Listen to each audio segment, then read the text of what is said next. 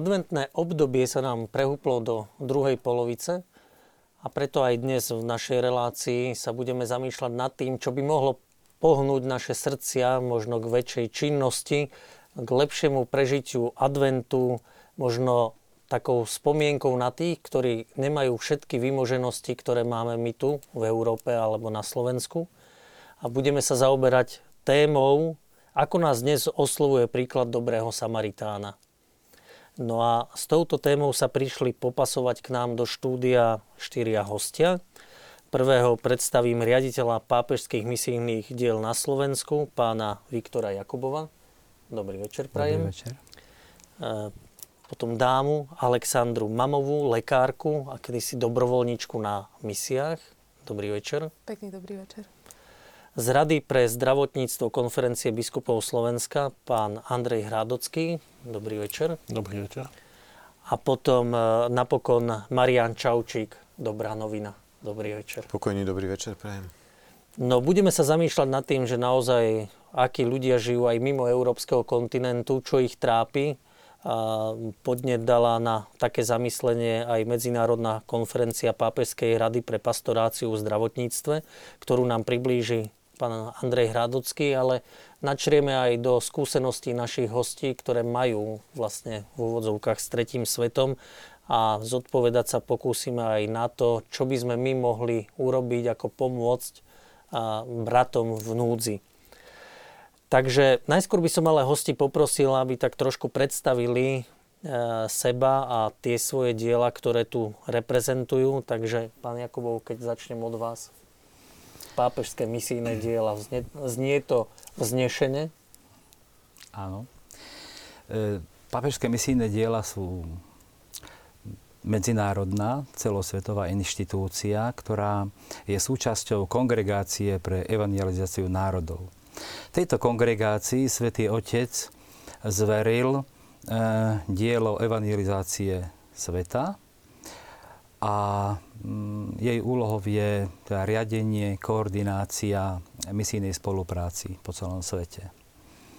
Pápežské misijné diela sú súčasťou tejto kongregácie a mm, ich cieľom je podpora a rozvoj teda činnosti církvy. E, keby som sa mal vyjadriť ako mm, vojenskou terminológiou, tak je to inštitúcia týlového zabezpečenia Hej, to znamená, že, lebo s tým majú naši veriaci často problém, že my sme ako inštitúcia, ktorá neformuje vlastných, e, vlastných misionárov, nevychová vlastných misionárov a ich rozosiela, ale práve je len takým týlovým zabezpečením, ktoré spočíva vlastne v dvoch úlohách.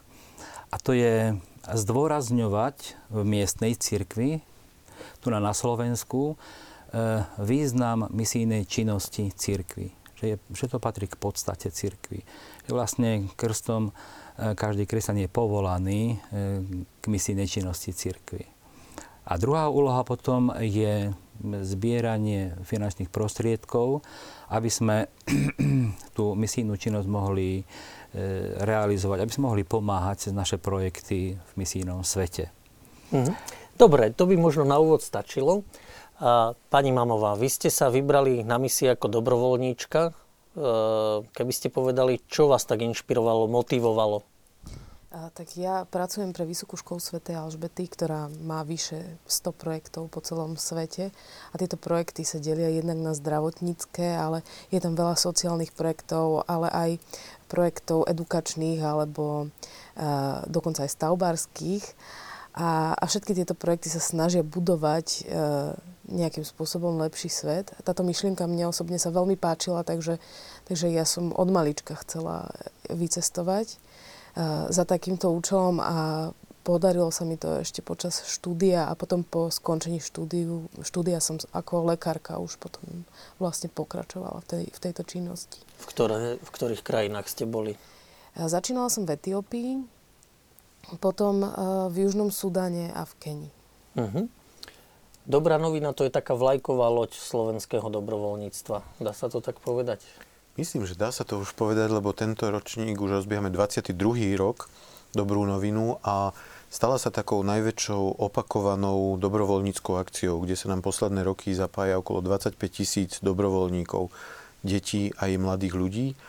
A bol som pri Dobrej novine od začiatku a teším sa tomuto dielu, že zapustilo korene vo farnostiach po celom Slovensku, grecko-katolíckých a rímsko-katolíckých, lebo rob, ERKO, Hnutie kresťanských spoločenstiev detí, je organizátor Dobrej noviny, ale spolupracujeme s farnosťami po celom Slovensku. Má Dobrá novina dôveru otcov biskupov, aj mnohé iné spoločenstva sa zapájajú. Takže Dobrá novina prerastla niekoľkonásobne rozmer ERKA, toho hnutia, ktorého začal, ju začalo organizovať a myslím si, že prináša také svoje pekné ovocie aj v v tom obnovení tradície koledovania po celom Slovensku, ktorá je taká milá tradícia, že deti prichádzajú, spievajú koledy, vinšujú požehnanie v novom roku.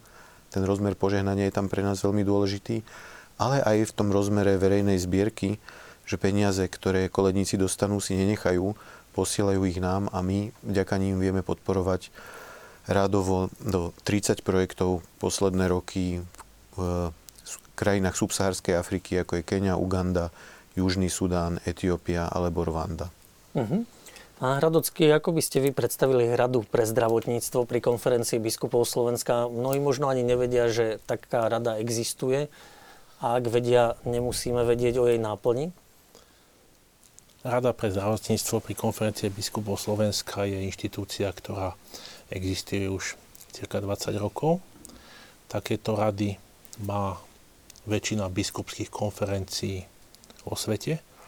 No a e, táto rada sa snaží úzko a dobre spolupracovať s Radou pre pastoráciu zdravotníctva, ktorá je vlastne pápežskou radou vo Vatikáne.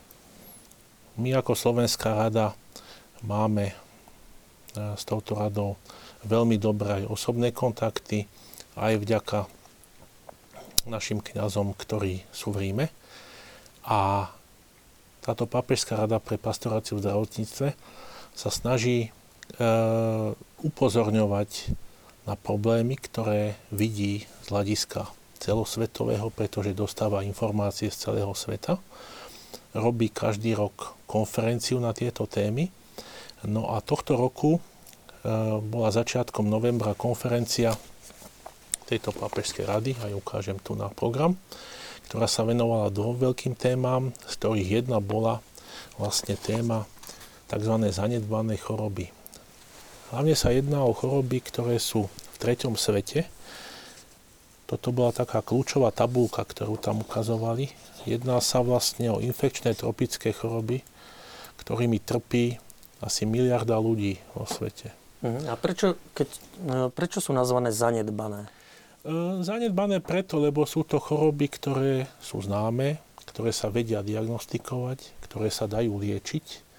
Len z rôznych dôvodov, o ktorých možno budeme aj dnes troška viacej hovoriť, um, k tomu nedochádza. Tieto choroby invalidizujú ľudí v uvedených krajinách. Tieto choroby sú vlastne jednou z hlavných príčin chudoby. A to, čo je na tom, by som povedal, temera šokujúce, a takisto aj ľudia z Vysokej školy Sv. Alžbety o tom viackrát hovorili, že tu vidíte napísané, že vlastne na liečenie týchto ľudí, na liečenie jedného človeka z týchto chorób stačí 50 centov na rok. To znamená, tých 50 centov pre nás, Európanov, je suma, by som povedal, možno, možno taká, ktorú si nepovšimneme a je to o tom, čo v tejto veci sa dá dobre robiť. No a táto konferencia, ktorá začiatkom novembra uh, bola uh, takou výzvou, aj nás vyzvali, prosím vás, chodte domov, informujte o tomto ľudí, povedzte im, ako sa veci majú a poradte aj nám, alebo tam, kde u vás to už ide, uh, čo môžeme robiť, ako sa môžeme zapojiť. Pretože chceme pôsobiť ako dobrý Samaritán, a skúste zapojiť do toho čo najviac ľudí vo vašej krajine. Takže vlastne preto tu sedím a preto sa prihovárame našim divákom. Uh-huh. No skúste nám povedať, aké sú tie zanedbané choroby, teda ktoré choroby do toho patria. Mm, je to zoznam, zoznam chorób, ktoré divákom asi až tak veľa nepovedia, askaridiáza, trichuriáza, napríklad, ale to, čo možno ľudia Také poznajú. známejšie, čo by sme poznali. Ale je to napríklad le, lepra, teda malomocenstvo, ako ľudia poznajú, trachom, filariáza, to sú takisto veľmi nebezpečné choroby ktoré upchávajú lymfatické cievy. Možno niektorí poznajú tie obrázky, kde ľudia majú obrovské tzv. slonie nohy alebo, alebo e, niektoré iné končatiny znetvorené. A e, samozrejme na tej konferencii sa hovorilo ešte o ďalších chorobách, ktoré ľudia možno poznajú troška, troška stlače. Bolo to ebole, bolo to malárii a o podobných záležitostiach, ktoré napriek tomu, že žijeme v 21. storočí, vlastne v tej tzv. zanedbanej časti sveta stále usmrcujú ľudí, stále mm, invalidizujú ľudí. A to, čo treba povedať, je aj to, že práve v týchto zanedbaných krajinách sú to inštitúcie kresťanských cirkví a hlavne katolíckej cirkvi, ktorí tam v prvej línii ľuďom ponáhajú a s týmito chorobami bojujú. Uh-huh. Ja by som možno len doplnila, že drvivá väčšina z týchto ochorení sú ochorenia parazitárne, čo ide samozrejme ruka v ruke s hygienou a s pitnou vodou. Čiže a je to všetko prepojené. Tie ochorenia my nemáme, lebo máme pitnú vodu a máme pitnú vodu, pretože sme ju vybudovali, ale v krajinách, kde je naozaj veľká chudoba, ľudia nemajú prístup k pitnej vode a, a z toho pochádza drvivá väčšina týchto ochorení a potom ešte samozrejme úzky kontakt so, s domácimi zvieratami a, a podobné veci. Ale naozaj my tieto ochorenia, ktoré tam zažívame a vidíme, sme doma nikdy nevideli, pretože sa máme tak dobré, ako sa máme. Uh-huh. Čiže jednoduchý recept je, že prevencia, ako pomôcť im vybudovať infraštruktúru to je, a vzdelávanie? To je určite jedna, jedna veľká pomoc hlavne teda budovanie studní a infraštruktúry. A ďalšia, ďalšia veľká vec je edukácia tých ľudí, aby vedeli, že keď tú vodu budú prevárať, tak tieto choroby nedostanú. A my na našich projektoch sa snažíme robiť všetko dokopy. Lebo keď im dáte zdravotnú starostlivosť, ale nenaučíte ich e, tú prevenciu, tak oni vám prídu znova. A prídu znova s tými istými ochoreniami. Ale keď ich zároveň poučíte o tom, že že mlieko treba prevariť, že vodu treba prevariť, že treba ísť radšej tých 5 kilometrov pre tú pitnú vodu, ako brať vodu z kaluže, tak e, vtedy to má zmysel. A sú oni pripravení, náchylní počúvať tieto rady Európanov? Určite. Keď žili tak ich predkovia stovky rokov? Určite, lebo oni sami vidia, že zomierajú a že ich deti zomierajú a že, že tá starostlivosť proste nie je dostatočná a oni sa o to živo zaujímajú, prečo to tak je a čo je toho príčinou a prečo uh, v niektorých krajinách 10% detí do 5 rokov zomiera na infekčné ochorenia, uh, ktoré my vieme liečiť a u nás uh, toto nepoznáme. U nás najčastejšou príčinou smrti detí do 5 rokov sú úrazy, ale tam je to ešte teda ďaleko pozadu. Uh-huh. A pán Hradocký, vy keď ste povedali, že tie choroby vieme diagnostikovať, vieme ich aj liečiť, aj keď tu hovoríme o prevencii, aj ich teda nejako sa diagnostikujú, liečia, alebo je na to nedostatok financií a v tom trete, no, v treťom svete sú prakticky neliečiteľné kvôli peniazom? Samozrejme o tomto určite vedia lepšie ako ja rozprávať ľudia, ktorí tam na mieste pôsobili. Situácia je samozrejme rôzna od krajiny ku krajine. Mnohé krajiny, ktoré sa roky zmietajú vo vojnových konfliktoch, v občanských vojnách, majú v podstate zničenú zdravotníckú a vzdelávaciu infraštruktúru.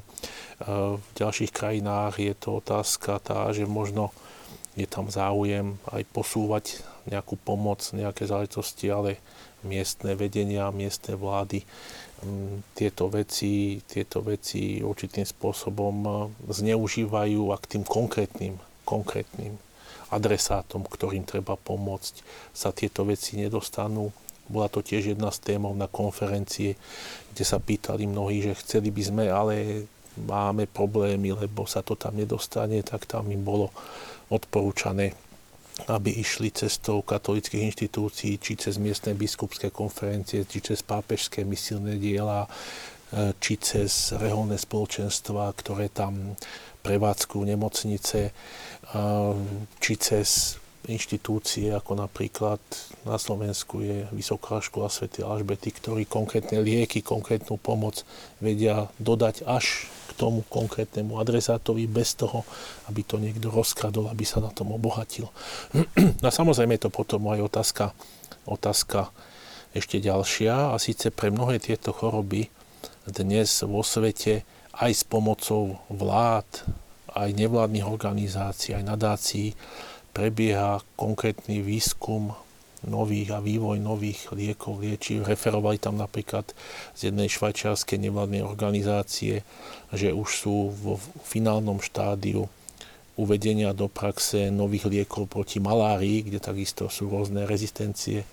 Takže je to určitý komplex otázok, ale vlastne účelom toho je, aby naozaj všetci ktorí môžu v tejto veci pomôcť, sa naozaj stali tými dobrými Samaritánmi a umožnili, aby tým ľuďom, ktorých tieto veci, tieto choroby zabíjajú a invalidizujú, aby sa tá pomoc dostala k ním a aby sa, aby sa tým ľuďom zásadným spôsobom zlepšil život. Uh-huh. Pán Čauček, myslím, že vy ste hovorili pred reláciu prípad chlapca, ktorý prišiel o ruku, že teda nielen možno pitná voda alebo nedostatok hygieny, ale ešte aj šamani no. môžu byť dôsledkom takýchto chorôb alebo no, mrzačenia? Choroby sú v rozvojových krajinách veľkým, veľkým problémom. Presne v dôsledku mm, nerozvinutej infraštruktúry, to, že sa nedostanú k lekárovi, ale aj v dôsledku toho, že sú tam rôzne povery a kde nie sú lekári, kde nie je možno civilizácia, sú tí tzv. šamani, ktorí dávajú rôzne rady. Ale de facto by sa dalo povedať, že sú to takí šarlatáni, ktorí si takto zarábajú na svoje živobytie a tie rady sú často hrozné. Budeme mať možnosť vidieť časti dokumentu SOS Južný Sudán, ktorý bol natočený pred pár rokmi.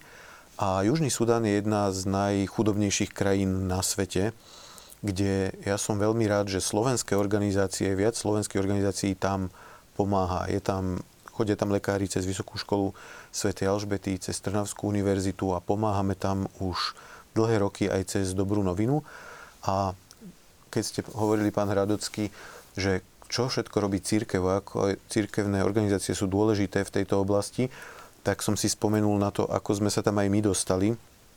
Bolo to v roku 1998, keď sme mali na Slovensku už tretí rok dobrú novinu, keď nás naši rakúsky partneri pozvali na projektovú cestu. Jeden človek z RK mohol ísť s ich projektovým manažerom na cestu do Ugandy, Kenia, Južného Sudánu a bol som to práve ja, tedy, ktorý prvýkrát išiel do Južného Sudánu a pre mňa to bola úplne nová situácia. Ľudia žijúci ako možno pred nie stovkami, ale pred pár tisíc rokmi. Možno pre mňa to bola tá predstava blízka ako ľudia, ako si to predstavujeme možno v starom zákone, ako žili, tak tí ľudia doslova takto žijú so svojimi zvieratami ešte dodnes v, v Južnom Sudane vo veľmi jednoduchých podmienkach. A niekedy vedia žiť aj oni, by som povedal, spokojný a šťastný život, ale to, čo im bráni, sú aj choroby. Alebo to, že nemajú dostatok čistej pitnej vody a v tomto jednoducho potrebujú pomoc a tá pomoc sa deje na rôznych úrovniach. Myslím, že budeme mať možnosť to uh-huh. ešte viac rozviesť. Uh-huh. Pán Jakubu, predtým ako si pustíme vlastne časť toho dokumentu o Južnom Sudáne, by som sa ešte vás spýtal, že pápežské misijné diela, cieľom je evangelizácia, alebo aj pomoc práve takýmto mhm. ľuďom, ktorí trpia chorobami a pomoc v infraštruktúre, aby naozaj nezomierali. Ako to je? No, tak inštitúciu by malo vyjadrovať logo, tak ja si dovolím použiť ako takú pomôcku na odpoveď na vašu otázku naše logo. Tak to vyzerá. A toto logo sú skrížené pápežské kľúče. Sice sú červenej farby. A to z dvoch dôvodov. Za prvé, že mm, červená farba je farba Ducha Svetého. Preto našou úlohou je aj zdôrazňovať potrebu modlitby za misionárov, za misie. Preto navštevujem farnosti, školy, kde práve toto zdôrazňujem. Druhý dôvod, že tieto kľúče sú červené, je ten, že misie, misijná činnosť cirkvi bola vždy spojená s obetou a neraz aj s obetou vyliaťa vlastnej krvi.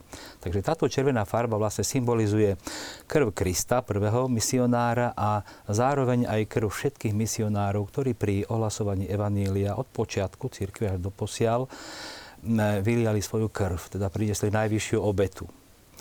E, nedá mi nepovedať, že e, táto červená farba už symbolizuje aj krv slovenskej misionárky, sestry Veroniky Rackovej, ktorá tohto roku e, zahynula pri ohlasovaní Evanielia v Afrike.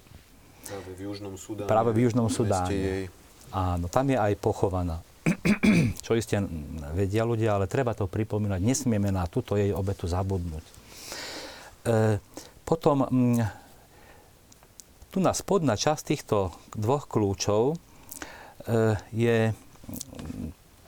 je vlastne e, takto uspôsobená, že vyzerá ako dve záchranné kolesa. Ako také, také plávajúce kruhy, ktoré e, vlastne symbolizujú dvojitú úlohu, dvojité poslanie pápežských misijných diel. Za prvé, prvou primárnou úlohou je ohlasovanie Evanielia. Hej, teda to je naša pomoc, ktorú považujeme za, za primárnu a najdôležitejšiu, pretože ak človeku sa nám podarí odovzdať vieru, tak mu dáme čosi nesmierne cenné. Hej. Dáme jeho životu zmysel, e, dáme mu príležitosť alebo možnosť uvedomiť si svoju vlastnú dôstojnosť, ktorá pochádza od Boha, tým, že sme všetci Božie deti. Druhý kruh e, zase E, ten vyjadruje to, že církev vždycky, keď ohlasovala evanílium, tak ruka v ruke s tým vždycky to znamenalo ako taký dôsledok aj pozdvihnutie životnej úrovne týchto ľudí, ktorým hlásala evanílium. Takže m, mm, aj v súčasnosti je to tak, že popri ohlasovaní evanília e, robíme aj to, že podporujeme jednak výchovno-vzdelávacie inštitúcie, snažíme sa odstraňovať negramotnosť, to je tiež dôležitá pomoc. Takisto zdravotnícka starostlivosť a sociálna služba. Uh-huh. Ďakujem veľmi pekne za vašu odpoveď. Samozrejme do našej relácie sa môžu zapájať, tak ako býva zvykom aj diváci a to buď e, na mail môžete posielať svoje otázky alebo svoje postrehy alebo SMS-kou na telefónne číslo, ktoré vidíte na obrazovkách. A teraz by som e, režiu naozaj poprosil o ten klip, e, ktorý nám poskytol pán Čaučík a je z Južného Sudánu.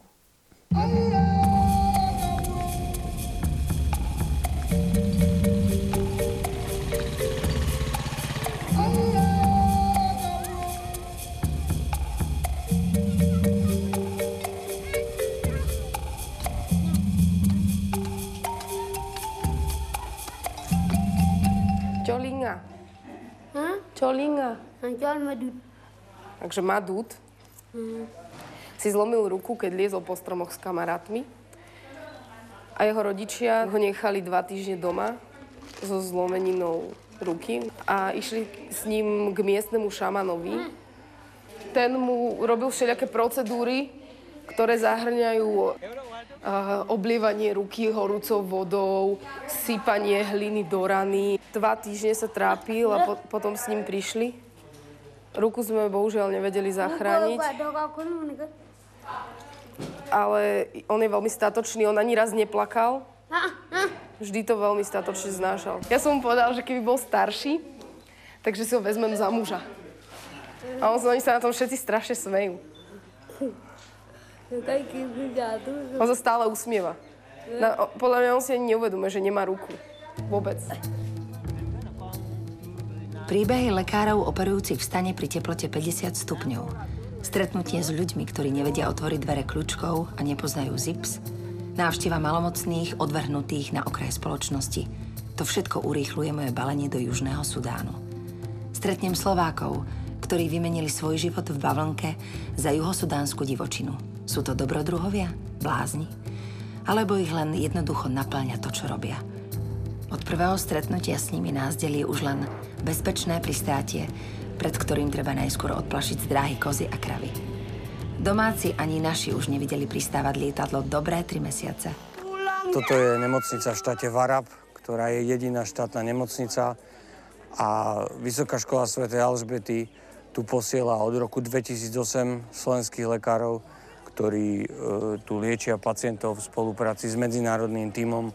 Tá spadová oblasť je v polomere okolo 100 kilometrov a ten štát má rozlohu veľkosť asi ako dve tretiny Slovenska.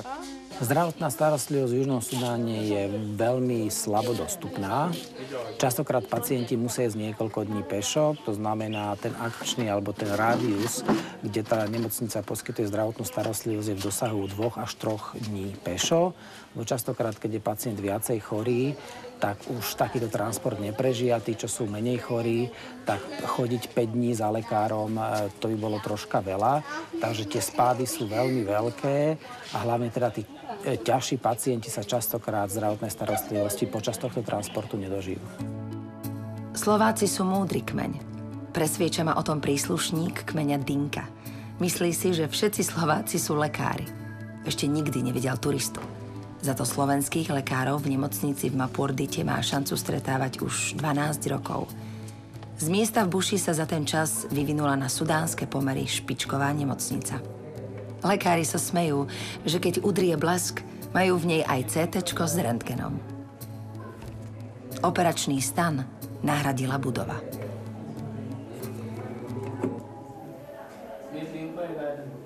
Ja som sem prišla cez Trnavskú univerzitu, som prvýkrát v Južnom Sudáne. Myslím, že táto populácia nás tu veľmi potrebuje, pretože edukovaných pracovníkov tu nie je až tak veľa. Oni sú veľmi silné deti.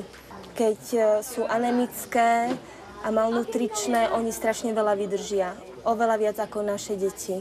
Sú to silné, malé osobnosti.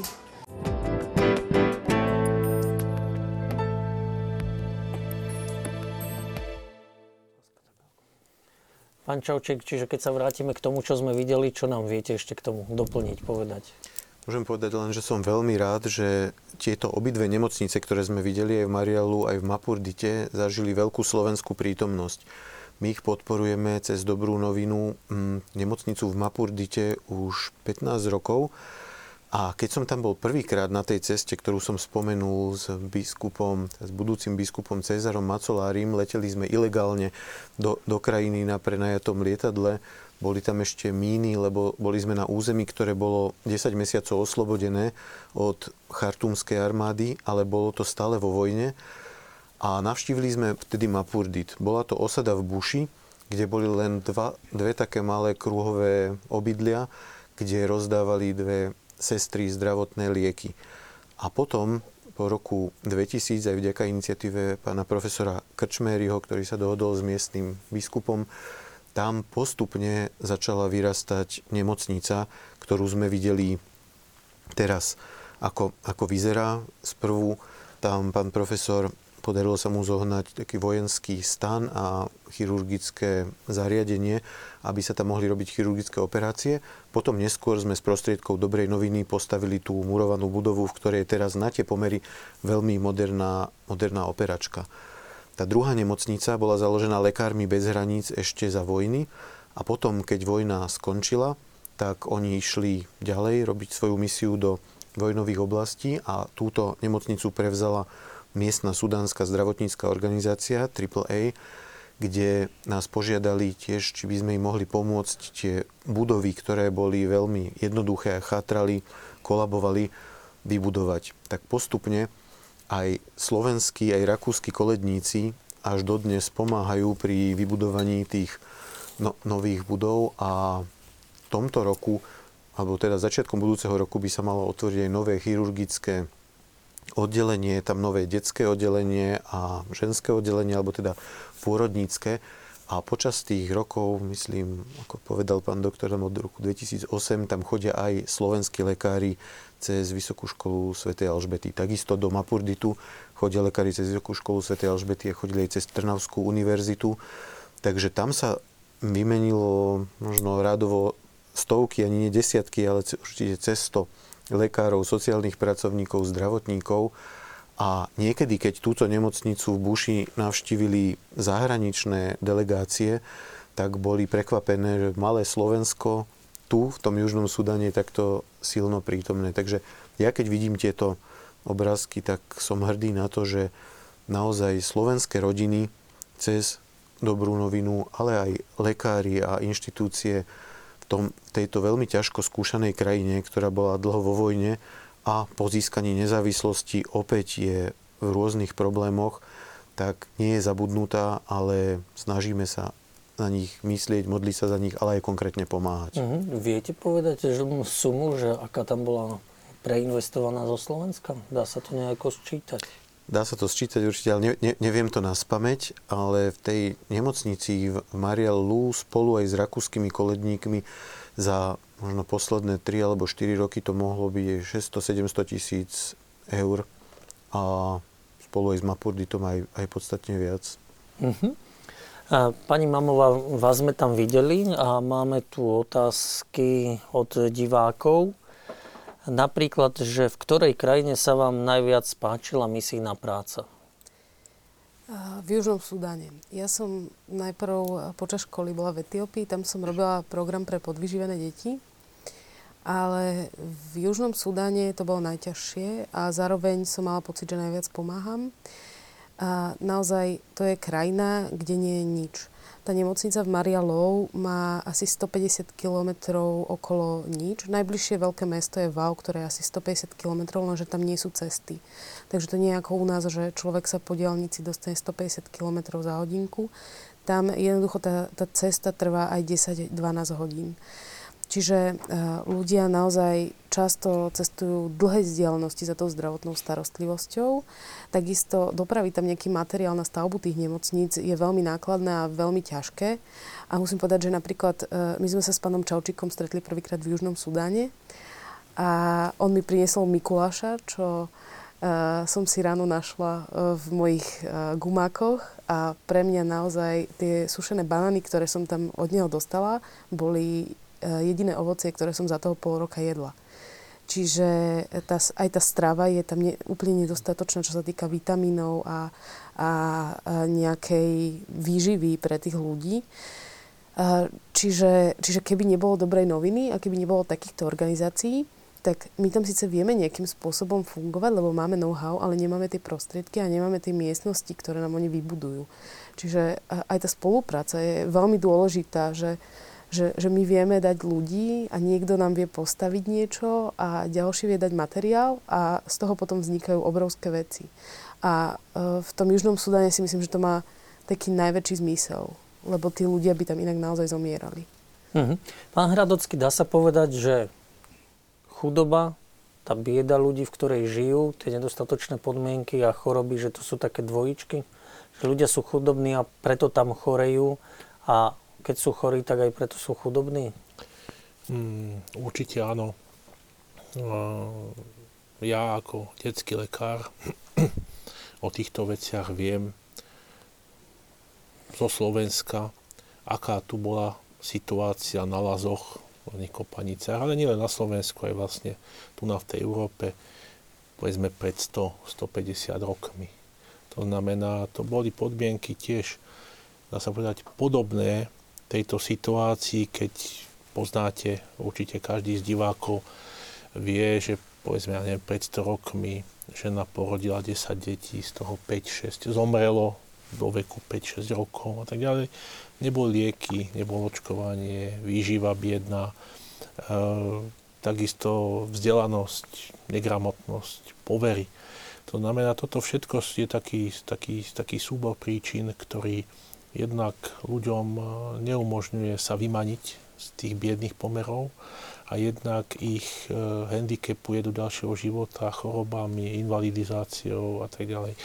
Mm, musím naozaj ako lekár, 100%, ako detský lekár dokonca 100% potvrdiť to, čo povedal otec Jakubov, že tam, kde prišla církev, kde evangelizovala, či národy, či miesta, či regióny, tam sa aj zásadne zdvihla životná úroveň ľudí a tí, ľudí si, tí ľudia si už potom mnohokrát dokážu pomôcť aj sami, keď vedia ako. Niekedy ešte potrebujú spočiatku tie barličky, ale, ale väčšinou, keď je tam vývoj normálny, neprerušovaný vojnami, konfliktami a podobnými vecami, tak uh, už tá ďalšia generácia tie veci dokáže držať vo vlastných rukách. Uh-huh. Pán Jakubov, vy naštevujete slovenských misionárov, stretávate sa so slovenskými misionármi, ktorí pôsobujú v zahraničí? Snažíme sa e, pri vydávaní nášho časopisu Svetové misie, to môžem takto predstaviť, e, snažíme sa ho koncipovať tak, aby v každom čísle sme mohli prezentovať aj misijnú činnosť niektorého z našich e, misionárov, ktorí pôsobia v rôznych krajinách. Tak napríklad posledné číslo, ktoré sme teraz vydali, tak e, je tematicky zamerané na Islám, kde pôsobia naši kapucíni. E, dokonca máme tam prvého slovenského misijného biskupa, biskupa Dávida. E, napríklad toto číslo je venované Etiópii, to spomeniem, pretože Etiópia bola tu už spomínaná, a kde pôsobí naša výborná a tiež lekárka, ktorá na poli zdravotníctva tam mm, skutočne urobila veľa a myslím, že bola aj odmenená teraz neviem presne, či ministerstvom zdravotníctva v Etiópii, ale nejakou inštitúciou štátnou. Volá sa sestra Jan Mária Sládkovičová. A mm, ona, to trošku ešte odbočím, že ona hovorila čosi podobné ako tu na pani doktorka. Hovorila, že veľa týchto chorôb, ktoré sú v krajinách tretieho sveta, e, že by sa dali pomerne ľahko odstrániť, keby, keby tí ľudia mali dobré hygienické návyky. A potom e, ona vravila, vravila tiež, že keby sa naučili aj trošku tak stravovať zdravšie, že tá strava u nich je pomerne jednostranná a mohla by byť aj pestrejšia, ale sami ako si sú zvyknutí len takto sa stravovať nejak jednostranne. Takže aj tým vznikajú rôzne, rôzne choroby. Uh-huh. A diváka zaujíma, že ako sa pripravujú takí misionári. Vy ste pôsobili nie síce v treťom svete, ale v Rusku. Keby ste možno aj osobnú skúsenosť povedali, že boli ste nejako pripravovaní na to svoje misijné pôsobenie? No tak ja som um, pripravovaný špeciálne nebol. E, súvisí to aj s tým, že Rusko je nám krajina pomerne blízka, či už kultúrne alebo jazykovo. V školách sme sa učili, my staršia generácia ešte po rusky. Takže čo to so, sme si zapamätali. Takže nie, ale čo sa týka napríklad e, misionárov, ktorí idú pôsobiť do krajín, povedzme Ázie a Afriky, tak tam je veľmi užitočná tá príprava. A deje sa buď to e, takže jednotlivé re, rehole, ktoré tam posielajú svojich misionárov, pretože prevažne sú reholníci, ktorí idú do, chodia do misií, tak oni si to vo vlastnej režii um, absolvujú tú prípravu pokiaľ ide o dobrovoľníkov, e, tak tiež jednotlivé hnutia, ako napríklad tu ERKO, tak oni si svojich dobrovoľníkov tiež pripravujú. Ale my, ako som už spomínal na začiatku, my vlastne nevychovávame vlastných misionárov a ich neroz, nerozposílame. Ano. Sme inštitúcia tylového zabezpečenia. Áno. Išlo mi o to, že e, možno aj aby ste svoj tak trochu príbeh povedali, ale svoju skúsenosť, ale naozaj to Rusko nám je relatívne mentalitou a jazykovo blízke. Nám staršej generácii. Ano. A pani Mamová, vy nám povedzte, lebo aj na to sa pýtajú, že ako trvá príprava takého dobrovoľníka na misiu v zahraničí? Veľa závisí od konkrétnej organizácie a teda závisí aj od toho, že či napríklad ten človek ide cez Vysokú školu Sv. Alžbety. My organizujeme také prípravné kurzy aj pre lekárov, aj pre dobrovoľníkov, ktorí sa rozhodnú ísť e, pomáhať do krajín tretieho sveta, ktoré sa snažíme zamerať naozaj na tie ochorenia, ktoré u nás nepoznáme to vlastne pre, pre lekárov a potom ešte organizujeme kurzy pre dobrovoľníkov, ktoré sú také viac praktické a ktoré sa snažia aj z kultúrneho hľadiska pripraviť tých ľudí, aby sa tam lepšie adaptovali, lebo často sú to polročné, ročné pobyty. A naozaj, ak tam človek chce ísť, tak musí pochopiť tú kultúru, aby tam vedel nejakým spôsobom fungovať. Lebo, lebo my, sa, my sa nesnažíme ich meniť, ale snažíme sa uh, naozaj im pomáhať. Takže uh, aj tá akceptácia tej kultúry do istej miery tam musí byť z toho mm. nášho hľadiska. Pán Čauček, hľadajú sa dobrovoľníci hlavne medzi lekármi, zdravotníkmi alebo na takú misiu, misijné pôsobenie môže odísť ktokoľvek? Toto asi naozaj závisí od konkrétnej organizácie. Lekári do Južného Sudánu cez napríklad Vysokú školu sa hľadajú lekári alebo, alebo zdravotníci. My máme dobrovoľnícky program, ktorý nazývame Dobrovoľníci pre Afriku, kde hľadáme mladých ľudí, ktorí spravia takú krátku misijnú skúsenosť alebo dobrovoľníckú trojmesačnú. Posielame ich tam e, viac menej v rámci letných prázdnin, aby aj vysokoškoláci to mohli zvládnuť od polovice júna do polovice septembra. A vtedy nemusia mať ešte nejakú nevyhnutnú profesionálnu mm, skúsenosť. Sú to aj často študenti, ale snažíme sa, aby také ich zameranie, alebo čo študujú, čo ich zaujíma, trochu sedelo s tým, do akého projektu ich vyšleme. V našom prípade ich posielame do tých projektov, ktoré podporujeme z Dobrej noviny. Sú to napríklad mm, projekty pre deti ulice, pre rehabilitáciu detí ulice alebo pre deti s postihnutím v Turkáne, eh, kde sa snažia, alebo kde robia ako takí animátori rôzne animačné činnosti s deťmi, alebo aj učia ich. Mali sme napríklad dobrovoľníkov v Etiópii, ktorí učili anglický jazyk v miestnej základnej škole a podobne. Takže u nás, aj preto, že je to krátkodobý program, je to možno trochu jednoduchšie a nevyžaduje sa taká profesná skúsenosť, ako je to pri profesionáloch, ktorí sa posielajú aj na dlhší čas a kde sa vyžaduje, aby mali vysokú školu atestácie v prípade lekárov a podobne. Spomenuli ste mladých ľudí, čiže tam je nejaký vekový strop, že ide naozaj o študentov vysokých škôl? My to máme tak, že chceme, aby človek mal aspoň 21 rokov, um, určitú zrelosť, znalosť anglického jazyka a ten strop býva tak okolo 30, 30 rokov. Väčšinou sa nám hlásia tak medzi tými 20 a 30 rokmi. Uh-huh. Som možno podotkla, že v súčasnej dobe je tých projektov veľmi veľa a aj tých organizácií, ktoré sa snažia a nie sú to len projekty zdravotnícke, takže naozaj môže vycestovať v podstate každý, kto, kto chce a kto sa niečomu venuje. Či už uh, sú to technické smery, napríklad uh, ja som stretla v Južnom Sudane kňaza, ktorý naozaj viedol školu pre elektrotechnikov a pre elektrikárov, čo E, pre tú krajinu má obrovský význam, lebo, lebo to je zasa živobytie a je to práca a je to nejaká odborná skúsenosť, ktorý, ktorú oni potom môžu dávať ďalej. Čiže ktokoľvek môže ísť a závisí len na organizácii, že ako si nastaví tie pravidlá na, na príjmanie týchto dobrovoľníkov. Vy ste boli v akých časových intervaloch? Ako dlho ste tam boli? Ja som bola vždy na 3 e, až 6 mesačné intervaly mm, najprv som bola presne tak, ako hovoril pán Čaučík, že uh, počas školy, počas letných prázdnin, kde mi vyšli v ústrety a uh, urobila som si skôr skúšky, tak som cez prázdniny vycestovala a keď som skončila, tak som vlastne potom bola na také polročné intervaly. Uh-huh. Možno spomeniem ešte aj zo skúseností organizácií, s ktorými sa stretávame m, mm, v týchto misijných krajinách, ktoré sú napríklad aj z Európy alebo zo Spojených štátov, sú veľmi rôzne druhy dobrovoľníctva. Stretávame sa napríklad aj s dobrovoľníkmi, ktorí sú už penzisti, že ukončili svoj profesionálny život, sú na dôchodku, ale chcú byť užitoční, chcú ísť, možno slúžiť do takejto misijnej krajiny.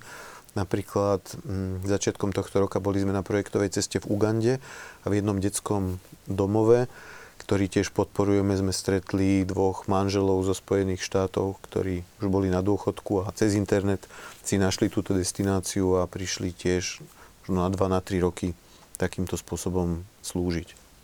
Uh-huh. A vráťme sa ešte k dokumentu v Sudáne. Aj druhá, druhá časť sekvencia je z, no, z tohto dokumentu, takže poprosím režiu, aby nám ešte pustila druhú časť, ktorú máme k dispozícii.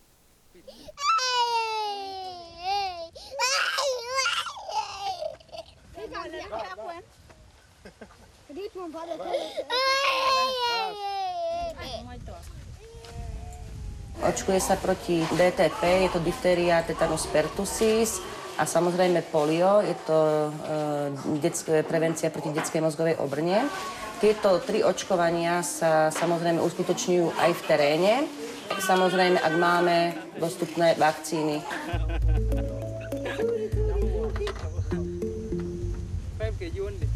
Zvláštny pocit pozerať sa na pacientov, ktorých životy zachránili lieky za pár centov. Na tuberkulózu, maláriu alebo lepru stále umierajú tisícky ďalších. Viem, že keď sa vrátim na Slovensko, ľudia sa ma nebudú chcieť dotknúť, lebo som si podávala ruku s leprotikmi. Stále cítim v dlaniach ich tvrdú kožu, ale zároveň energiu, ktorou mi ruku podali. Žijú odvrhnutí v komunitách a ešte prednedávnom umierali na podvýživu. Naši lekári museli zaimprovizovať, keď im chceli pomôcť. Množstvo malomocných lekári postavili na nohy vďaka liečbe, ktorá je veľmi účinná. Odvrhnutie spoločnosťou sa však zatiaľ vyliečiť nedá.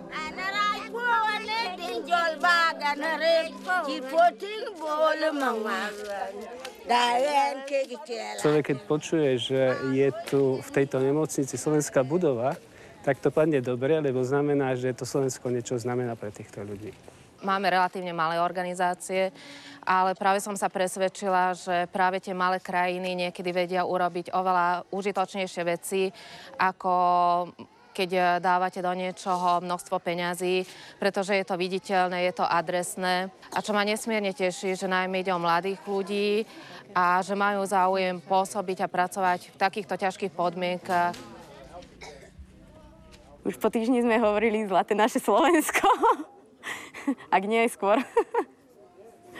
Naozaj fakt, ako nadávame, keď sme na Slovensku, tak jasné, že sme v robote. Á, zle, zle, zle. Ale keď sme došli sem, tak sme naozaj povedali, že aj to, čo máme na Slovensku, tak je stále miliónkrát viac ako to, čo je tu. Človek sa tu neskutočne veľa naučí, lebo nemá tu naozaj veľa možností a aj z toho mála, čo tu má, tak vie niečo urobiť aj keď iba málo, ale dá sa. Nie sú ľudské kapacity na to, aby sa odrazu zmenil obraz krajiny. Chýbajú systémy, či to je školstvo, zdravotníctvo, sociálna práca, ale aj ostatné systémy. Takže bude to trošku dlhšie trvať, kým sa krajina dostane do normálu. Takže preto je tá rozvoja pomoc dôležitá, aby tí zahraniční donory čo najskôr pomohli riešiť túto, by som povedal, kritickú situáciu v súčasnosti.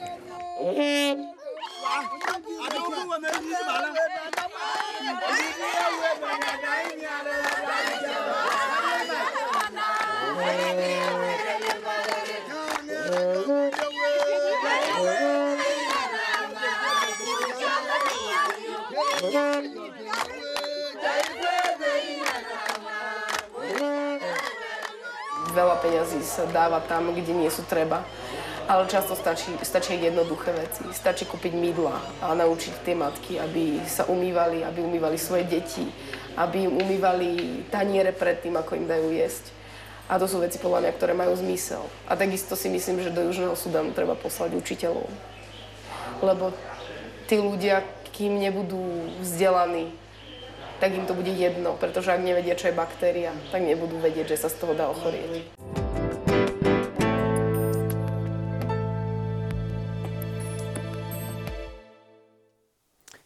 počas tej chvíľky aj tu v štúdiu ešte padali také názory na doplnenie, tak každého z vás poprosím, čo vás tak vlastne, čo vám prišlo na um počas toho.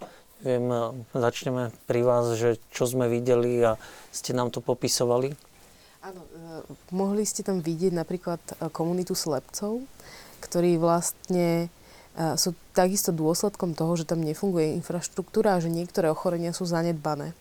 Napríklad taký trachom, keď sa lieči, tak tá liečba stojí naozaj pár centov, ale musí sa zachytiť v tom počiatočnom štádiu. A keďže tam nie sú oční lekári a, a tie lieky sú takisto nezohnateľné, a, tak oni potom oslepnú a sú príťažou pre svoje deti a pre celú tú komunitu, aj keď oni to tak nevnímajú, lebo, lebo tam naozaj si ľudia pomáhajú. A, a druhou takou takou chorobou, ktorá je tam veľký problém, je lepra. naozaj tých prípadov je tam veľa.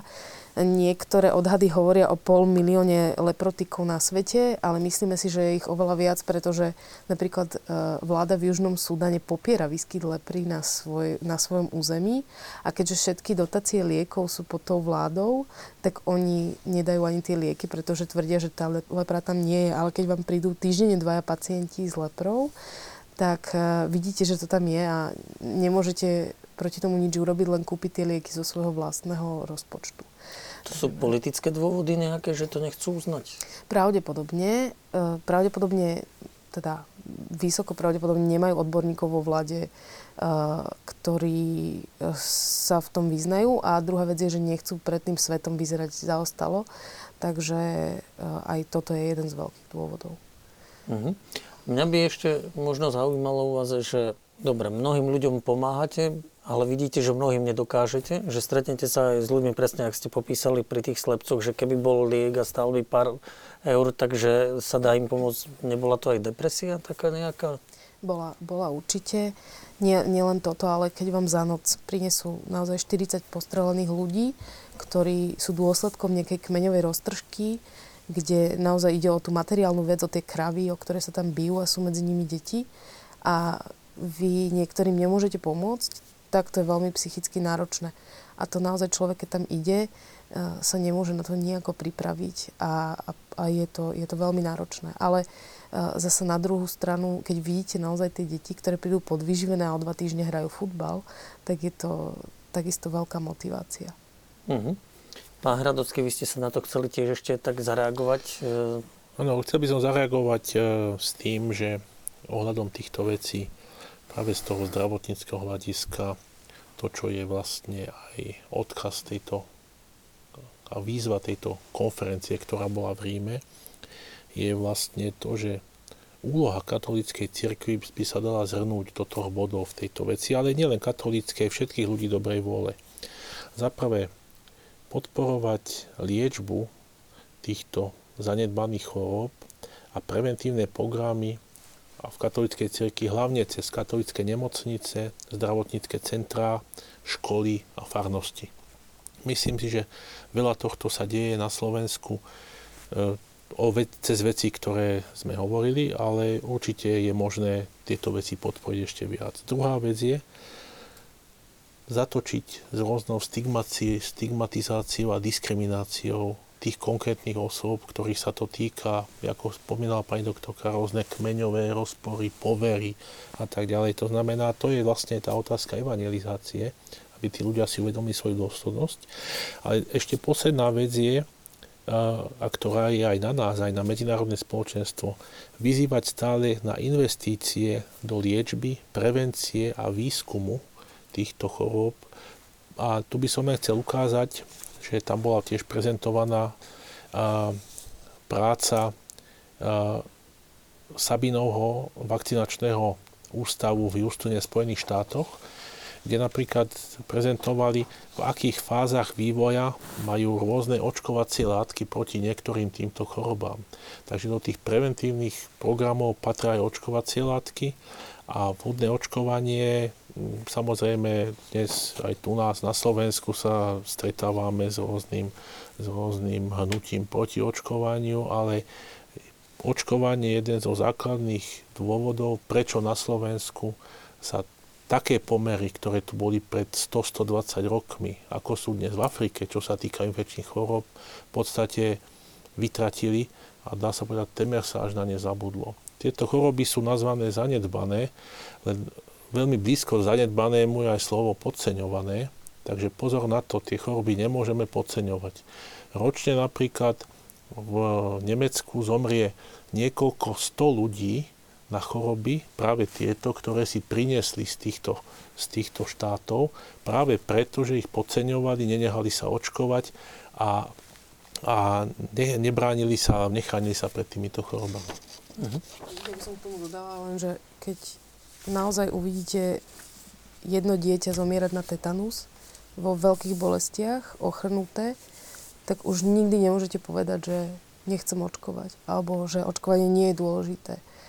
A naozaj to neprajem nikomu a je to vec, ktorá, ktorá vám naozaj trošku otvorí oči. Že my to tu nemáme a zabúdame na to, aké sme mali šťastie, že my sme mohli byť očkovaní, že máme dostatok liekov, dostatok vody, dostatok prístrojov, infraštruktúry ciest a nemocnic. Mm-hmm. Pán Čauček, v tom dokumente sme videli aj zástupcov vlastne vlády, ministerstva, čiže aká je spolupráca so štátnou správou a, a ústretovosť voči organizáciám, ktoré sa, ktoré sa pomáhajú, snažia pomôcť tretiemu svetu? My sme radi, že Ministerstvo zahraničných vecí, ktoré má na starosti rozvojovú pomoc alebo rozvojovú spoluprácu, zaradilo na zoznam krajín, ktorým Slovensko aj cez oficiálnu rozvojovú pomoc, teda vládnu pomoc pomáha, krajiny ako Kenia alebo Južný Sudán. A je možné získať aj štátny grant alebo podporu na, na takúto činnosť. A musím aj povedať, že nie je to ľahké, je to administratívne veľmi náročné a Slovensko vyčlenuje veľmi málo peňazí na, na takúto pomoc. Zatiaľ mohlo by, myslíme si, robiť podstatne viac a ak chceme tým ľuďom pomôcť vo väčšom meradle, tak aj bude treba, aby sme robili podstatne viac, ako to, to robíme doteraz, pretože tá e, čiastka finančná, ktorá sa vyčlenila vôbec na dvojstrannú rozvojovú pomoc je na úrovni okolo 6 miliónov eur už viac ako 10 rokov. A pritom aj naša vláda, ako iné vlády v Európskej únii sa zaviazali, že táto pomoc bude stúpať. Takže tu snažíme sa ako mimovládne a cirkevné organizácie apelovať na vládu, aby túto pomoc zvyšovala.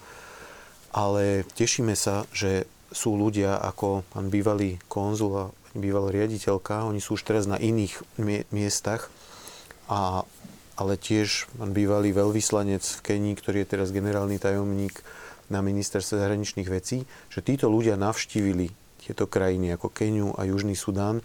Keď urobíte osobnú skúsenosť, tak oveľa viac chápete to, prečo treba pomáhať a, a je možno aj ten vysoký štátny úradník motivovaný získavať mm, väčšiu finančnú finančnú pomoc.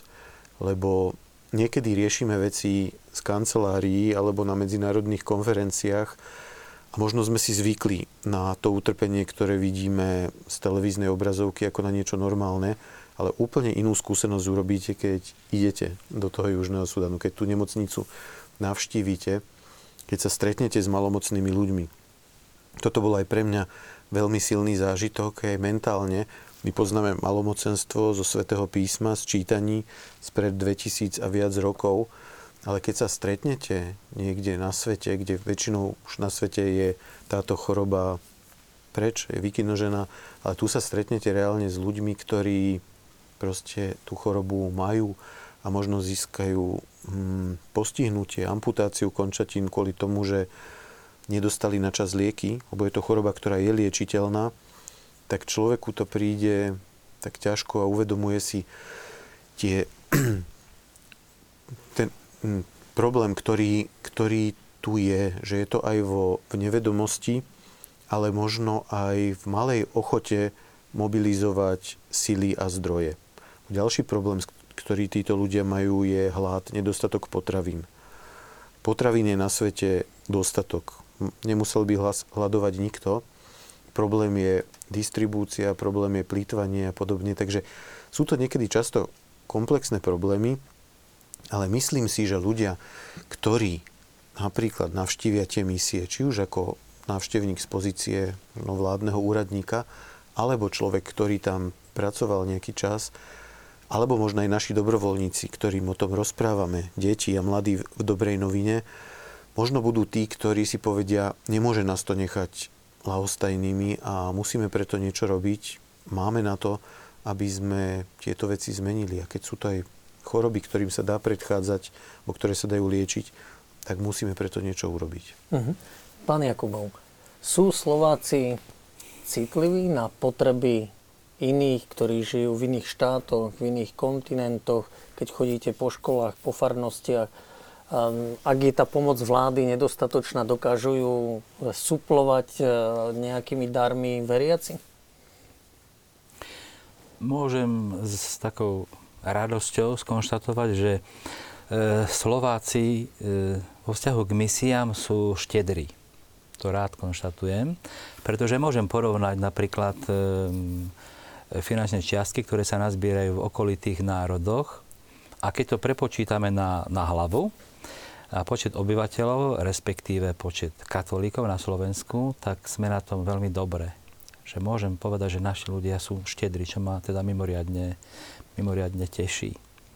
Takže... Či, čím to je, že je to taká naša slovenská duša, slovenská vlastnosť? Niekedy povieme, že v dnešnej dobe už sa tak zatvárame do seba, do svojich bytov, domov, že prestávame medzi sebou komunikovať a vy vravíte, že tá štedrosť existuje? No, ťažko to tak e, presne nejak zdôvodniť, ale mám taký dojem, že e, bude to súvisieť s históriou. A tu musím spomenúť pána arcibiskupa e, Nitrianského, pána arcibiskupa Kmeďku, ktorý je známy ako taký veľký misijný nadšenec. Totižto keď e, v roku 1929, keď sa papežské misijné diela stali celosvetovou inštitúciou, keď vtedajší pápež nariadil, že v každom rozvinutom katolickom národe musí byť pobočka pápežských misijných diel a musí teda plniť tie svoje dve základné úlohy, o ktorých som hovoril, že e, povzbudzovať, povzbudzovať ľudí k tej zodpovednosti misijnej a aj zbierať finančné prostriedky. Tak v tom roku a v tých ďalších sa tejto úlohy tejto výzvy svätého Otca ujal práve nitrianský arcibiskup Kemeďko s veľkým nadšením. A jemu sa podarilo vyvolať toto, preniesť toto nadšenie aj do, do všetkých dieces a medzi, medzi veriaci ľud. A keď si zobriete tie dobové dokumenty z tých čias, tak e, budete prekvapení, že napríklad akcie ako tzv. misijné dni, ktoré sa vtedy konali, niekoľko dní na rôznych miestach mm, Slovenska, že mali úžasnú odozvu. Boli veľmi populárne. Ľudia chodievali e, na tieto misijné dni aj z ďalekého okolia, aj z rôznych kútov Slovenska. Čiže tam, kde si vidím, že sa to misijné nadšenie, ten zmysel pre misie, zmysel pre obetu, pre pomoc druhému, že tam sa to nejak tak zakoronilo v našej slovenskej duši a dosiaľ chvála Bohu to pretrváva. Je aj tento čas taký adventný, predvianočný, že ľudia sú citlivejší, vnímavejší? Alebo um, ľudia si aj dávajú také predstavzatia na pôz, na advent, uh, snažia sa prehlbiť svoj kresťanský život. Je toto príležitosť, že zamyslieť sa tak, či nepomôcť aj ľuďom o núdzi, Myslím si, že advent je veľmi vhodná doba práve e, na, e, skrátka, zamyslieť sa nad svojim životom, pretože je to príprava na stretnutie e, s Kristom, ktorý nám prichádza ako malé bezbrané dieťa. Teda každý, kto sa seriózne pripravuje na Vianoce, na tieto sviatky, tak sa zamýšľa nad svojim životom, prehodnocuje trošku, rozmýšľa, ako, e, ako žije a teda ako žiť ten život plne, ako ho prežiť, e, že by stal za to. Takže myslím si, že práve e, to je aj otázkou toho, že zmysluplnosti svojho života. Ako prežiť svoj život, aby to bol život, keď budem na jeho sklonku, aby som mohol povedať, tak prežil som dobrý, pekný život. Hej, nežil som ho sám pre seba, ale som, ho, som aj pomáhal druhým. Tu je taký moment, ktorý by som si dovolil ešte povedať, podotknúť, že keď v misiách, keď pomáhame druhému, tak obohacujeme jeho, ale zároveň aj seba. By som to možno ilustroval na dobrej novine, na ERKU, lebo to je mne veľmi blízka, sympatická inštitúcia ktorá robí veľa dobrého a preto sa snažíme aj na Marošom spolupracovať. A mm, naše slovenské deti napríklad pomáhajú mnohým deťom v Afrike. To hovorím často na školách, hej, že kto pomáha druhému, kto žije pre druhého, tak sa stáva lepším človekom. Aj tá viera v ňom e, e, je taká, by som povedal, že ona dozrieva. Hej, že sa prehlbujem ako ľudia, ako kresťania. Tak preto myslím si, že aj táto diskusia je veľmi vhodná práve v tomto adventnom období. Mm-hmm.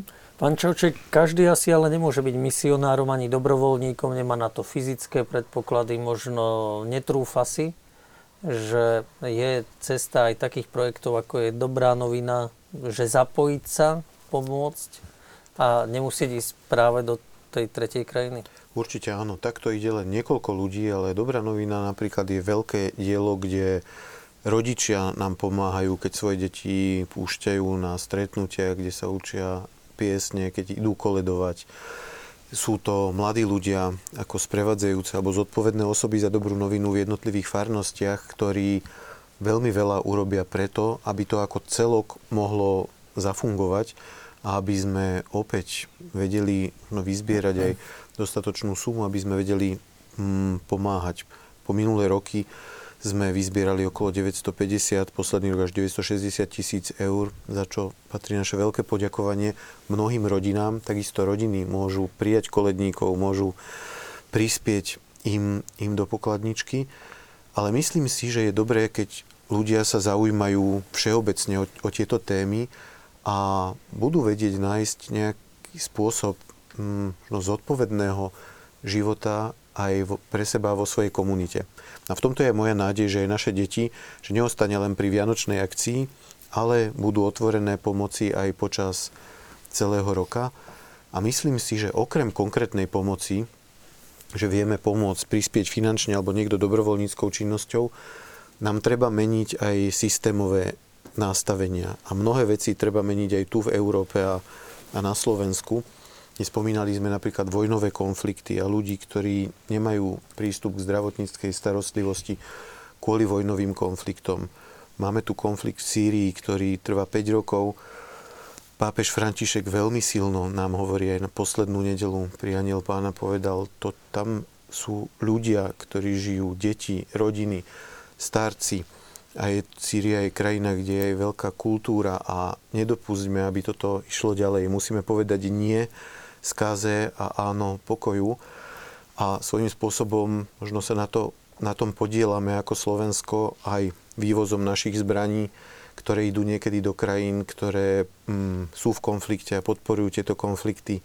Takže aj toto sú veci, nad ktorými sa musíme zamýšľať a možno niekedy povedať nie aj určitému, určitej forme biznisu alebo možno aj našim politickým predstaviteľom, keď tieto veci mm, nejdú dobrým smerom a dobrým spôsobom. Takže ja myslím, že v živote sa nájde veľa spôsobov, ako človek môže reflektovať to, túto skutočnosť. Vieme o situáciách aj mm, v mnohých krajinách a myslím si, že je šanca aj v rôznych mm, strešných organizáciách a spolupráci. Ja spomeniem len, ako dobrá novina, máme spoluprácu aj s koledníckými dielami vo viacerých krajinách, v Nemecku, v Rakúsku, táto je z Južného Tyrolska, snažíme spolu sa spájať, alebo v organizácii CIDZE, Medzinárodnej aliancii katolických rozvojových organizácií, alebo aj tu na Slovensku máme platformu mimovládnych rozvojových organizácií, kde sa stretáme a hľadáme cestu, ako môžeme pomôcť. Aj ako osoba a možno aj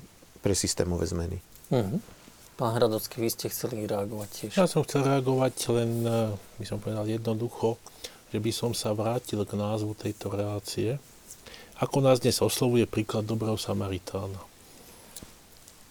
Pri každej svetej omši hovoríme, že e, zrešil som myšlienkami, slovami a skutkami, ale pridávame a zanedbávaním dobrého. A ten dobrý Samaritán to bol vlastne človek, ktorý nezanedbal dobrú vec, ktorú mohol spraviť. A nebolo to práve pohodlné. Keď hovoríme, že vchádzajte úzkou bránou, to je to, že troška nechajme to svoje pohodlie a poďme robiť dobré veci a nezanedbávajme ich. To, že koledníci chodia v zime, zbierajú peniaze na tieto projekty, to, že dobrovoľníci, lekári odídu do takýchto podmienok, aj s určitým rizikom a pomáhajú tam ľuďom. To, že pápežské misijné diela snažia sa 24 hodín denne, 7 dní v týždni distribuovať pomoc do týchto, do týchto krajín, tam, kde to tí ľudia potrebujú. To ako povedal otec Jakubov, to sú veci, ktorými nepomáhame len tým ľuďom tam, ale pomáhame možno ešte viacej sebe. A také tri princípy, ktoré aj v Ríme na konferencii boli povedané vlastne k tomuto, podľa ktorých by to malo fungovať, je snažiť sa o dôstojnosť každej ľudskej osoby, aby sme preferovali starostlivosť o biedných a zraniteľných. A tretia vec, na ktorú by sme nemali zabúdať, niekedy na ňu sa zabúda často, snaha o spoločné dobro. A to, že sa tam pomáha, to je spoločné dobro aj pre nich, ale aj pre nás. Uh-huh. A dostali sme jednu otázku, ja som ju čakal od začiatku relácie a skúste, pani Mamová, rozlúsknuť odpoveď na ňu, že pracujete v krajinách, ale aj v slovenských rómskych osadách pod Tatrami, kde sú vši, blchy, ploštice a prenášajú sa na kultúrnych, zdravých ľudí? Samozrejme, my nerobíme rozdiel medzi tretím svetom a Slovenskom. Vysoká škola Sv. Alžbety má mnoho, pro, mnoho programov a projektov aj práve v rómskych osadách. Ja možno k tomu poviem len, že, že akúkoľvek dobrú vec dobrovoľne urobíte, dobro sa šíri neskutočnou rýchlosťou. Je úplne jedno, či pomôžete e, v rómskej osade, na ulici, bezdomovcom, e, v Južnom Sudane, v Kambodži, v Číne. Je to, to je úplne jedno. E, každý dobrý skutok sa počíta. Nie, nie len tam, ale aj tu. Mm-hmm. A ďalšia z takých otázok, pán Jakubov, možno vy by ste sa mohli pokúsiť o odpoveď. Keď svojho času pápež Jan Pavel II povedal, že Slovensko má čo ponúknuť okolitému svetu, mohol mať na mysli aj náš vzťah k pomoci misiám? Vykladať slova svätého Otca, to je úloha. No, tak ja si myslím, že každé dobro, ktoré urobíme, je inšpiráciou pre druhého človeka. Takže čokoľvek, e, akýkoľvek dobrý príklad my na Slovensku dáme okoliu, okolitým národom, tak si myslím, že, je, že bude užitočný pre, aj, aj pre nich. Takže myslím si, že v tomto duchu Svetý Otec myslel, že sme ako uh, katolická krajina, takže um, môžeme tie, toto bohatstvo, ktoré sme si vygenerovali za, tie, za svoju históriu, akože odovzdať. Mm-hmm. Taká stručná otázka, e, či sestra Jana Mária Sladkovičová bola sestrou z rehole matky Terezy? Áno, aj je sestrou, sestrou z rehole misionárov lásky, áno. Pôsobí už vyše 20 rokov v Etiópii. Pán Čaučík z Liptovskej osady vás pozdravujú. Uh, a že veľmi si vážia vás i prácu celého týmu zodpovednú a ťažkú prácu. Potom tu máme ďalšiu takú sms že ďakujeme za reláciu s obdivom k vašim hostom. V dnešnej dobe veľmi potrebná téma prezentujúca pozitívny obraz veriacich a, in, a ich angažovanosti v ľudskej pomoci núdznym. Tak pán Hradocký, to vám patrí vďaka, lebo vy ste boli takým impulzom na túto tému. Možno by som ešte k tomu povedal, pretože sa to týka vlastne nepriamo, alebo priamo aj Slovenska, na konferencii bolo niekoľko príkladov uvádzaných o epidémii eboli v niektorých francúzských krajinách. Keď vypukla ebola, tak všetky štátne zdravotné inštitúcie zavreli brány, ľudia sa zabarikádovali v domoch. Hovoríme teraz o západnej Afrike. Jediné, čo ostalo otvorené, boli nemocnice, katolícke, napríklad milosrdných bratov. A o tej ebole svet vtedy akoby nechcel vedieť. Vlastne kompletné osadenstvo nemocnice katolických bratov zomrelo na ebolu, ale na ich miesta prišli noví. To znamená, že mnohé tieto veci katolické sú spájané s neskutočným hrdinstvom tých ľudí a mnohí z týchto ľudí budú aj blahorečení. Napríklad v Kongu spomínali, myslím, 12 reholných sestier, ktoré zomreli na ebolu. Takže je to, je to určitým spôsobom poslanie zdravotníkov, ako pomáhať a u týchto ľudí dokonca aj za cenu obetovania vlastného života. Uh-huh. A mňa by ešte možno tak zaujímalo, že je výhodou, pán Jakubov, ale aj pán Čauček, e, vlastne, že e, za vami stojí katolícka církev, že má, majú tie organizácie, ktorým zriadovateľom by sa dalo povedať, je církev dobré meno u ľudí, že tí ľudia radšej dajú overeným inštitúciám a my veriaci práve takýmto dielam, ako sú vaše. A na druhej strane možno môžeme aj ľudí upozorniť, varovať, že aby si vyberali, komu venujú peniaze, aby si overili, kam smerujú? Možno, že u nás církev je vnímaná mm, aj vďaka úvodzovkách, vďaka rôznym útokom strany rôznych mm, inštitúcií, tak mm, tu, tu na u nás, ale v misiách, čo mám zase osobnú skúsenosť, v misiách je církev vnímaná ako veľmi dôveryhodný a taký veľký rozvojový činiteľ, že e, v týchto krajinách tretieho sveta, misijných krajinách, e, často nefunguje štát. Tá infraštruktúra je vlastne nefunkčná alebo slabo funkčná. Hej. Nefunguje dobre školstvo, zdravotníctvo, o čom by mohla pani doktorka tu viacej ešte ako e, vydať svedectvo. A, a čiže tam je církev vnímaná ako veľmi dôveryhodná inštitúcia. Tam, v, v týchto misijných krajinách. No a mm, čo sa týka tej, tej pomoci, e, našej tak výhodou papežských misijných diel je, že majú vlastné kanály, čo sa týka e, transferu tej pomoci na miesto činu až do konkrétneho projektu. Lebo my posielame, ja priamo posielam peniaze na nunciatúru toho, ktorého štátu. Pán Nuncius potom tamojší odovzdá dieceznému biskupovi tú pomoc a diecezný biskup potom už vo svojej dieceze na konkrétny projekt, do konkrétnej farnosti alebo do konkrétneho kláštora tej ktorej rehole. Takže máme, je taká záruka, že sa tie peniaze nejak nestratia alebo, alebo čas z nich aspoň. Lebo vieme, že v Afrike e, tie štáty, tam vládne veľká korupcia a tí úradníci často bývajú práve, práve príčinou toho, že sa tie peniaze, aspoň ich čas teda, že, že stratí. A vy dostanete taký nejaký pokyn z Ríma, kam budú smerovať peniaze zo Slovenska, alebo ako sa deje ten výber?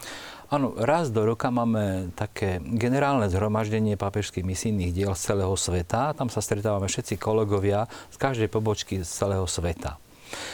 Na tomto stretnutí, ktoré prebieha mm, väčšinou začiatkom júna, sa schvalujú aj všetky projekty, ktoré prichádzajú do Ríma z celého misijného sveta, ktorý tvorí tretinu církvy. Si musíme uvedomiť, že to je obrovská časť. Tretina církvy. Vlastne je 1108, teraz som pozeral e, štatistiky, je 1108 rôznych diecez, arcidiecez, ktoré podliehajú našej kongregácii, teda e, misijné diecézy. No a teda e, tieto, e, tieto diecezy Mm, som sa trošku teraz zamotal. Že... Išlo mi o to, že vlastne aký je ten výber, že kam Aha. budú nasmerované tie áno, áno, áno. dary. Že vlastne mm, tieto tieto finančné prostriedky teda idú, idú priamo tam. Na tom e, generálnom zhromaždení schválime tie projekty. No a ja mám takú možnosť, e, že si vyberiem krajiny alebo konkrétne projekty, ktoré pred tým zhromaždením dostávame k dispozícii, tak si môžem vyberať napríklad e, krajiny, ktoré, ktoré konkrétne tieto projekty podporím. Je to výhoda je to výhoda v tom, že môžem mať spätnú väzbu. Môžem tu na našim veriacim povedať, že podporili sme konkrétnu stavbu kostola v konkrétnej farnosti, e, napríklad v Senegale. Hej? Uh-huh. Čiže máme spätnú väzbu. Môžem tam vycestovať, môžem e, ten projekt pozrieť, nafotiť a predstaviť našim ľuďom, že kde išli naše peniaze. Tak Uh-huh. Ja možno stručne doplním, že ja vidím spoluprácu s katolickou církvou ako veľkú výhodu, lebo katolická církev je globalizovaná, dalo by sa povedať, je všade na, na svete a tvoria ju ľudia, ktorí tiež nie sú vždy dokonalí, ale ako systém, že sú tam miesta, sú ľudia, ktorí chcú a majú robiť pre druhých, toto v zásade funguje, je to veľká výhoda. Veľká výhoda tiež je inšpirovaná sociálnou náukou, ktorú už 100 rokov nám prinášajú pápeži a tento pápež František veľmi silno oslovuje nielen katolickú církev, ale aj sekulárny svet. Napríklad spomeniem poslednú encykliku Laudato Si alebo Svetovední mládeže, kde mladým povedal, nesete na gauči, chodte niečo konkrétne robiť. A ja si myslím, že toto všetko sú impulzy, ktoré potrebujeme a ktoré nás motivujú, špeciálne mladých ľudí aj v našej krajine. Ďakujem pekne. Viacej povedať nestihneme. Náš čas vypršal, takže dáma a páni, ďakujem, že ste prišli k nám do štúdia diskutovať. Vám, vážení diváci, ďakujem za pozornosť a prajem ešte pekný zbytok adventu a dobrú prípravu na Vianočné sviatky. Pekný večer.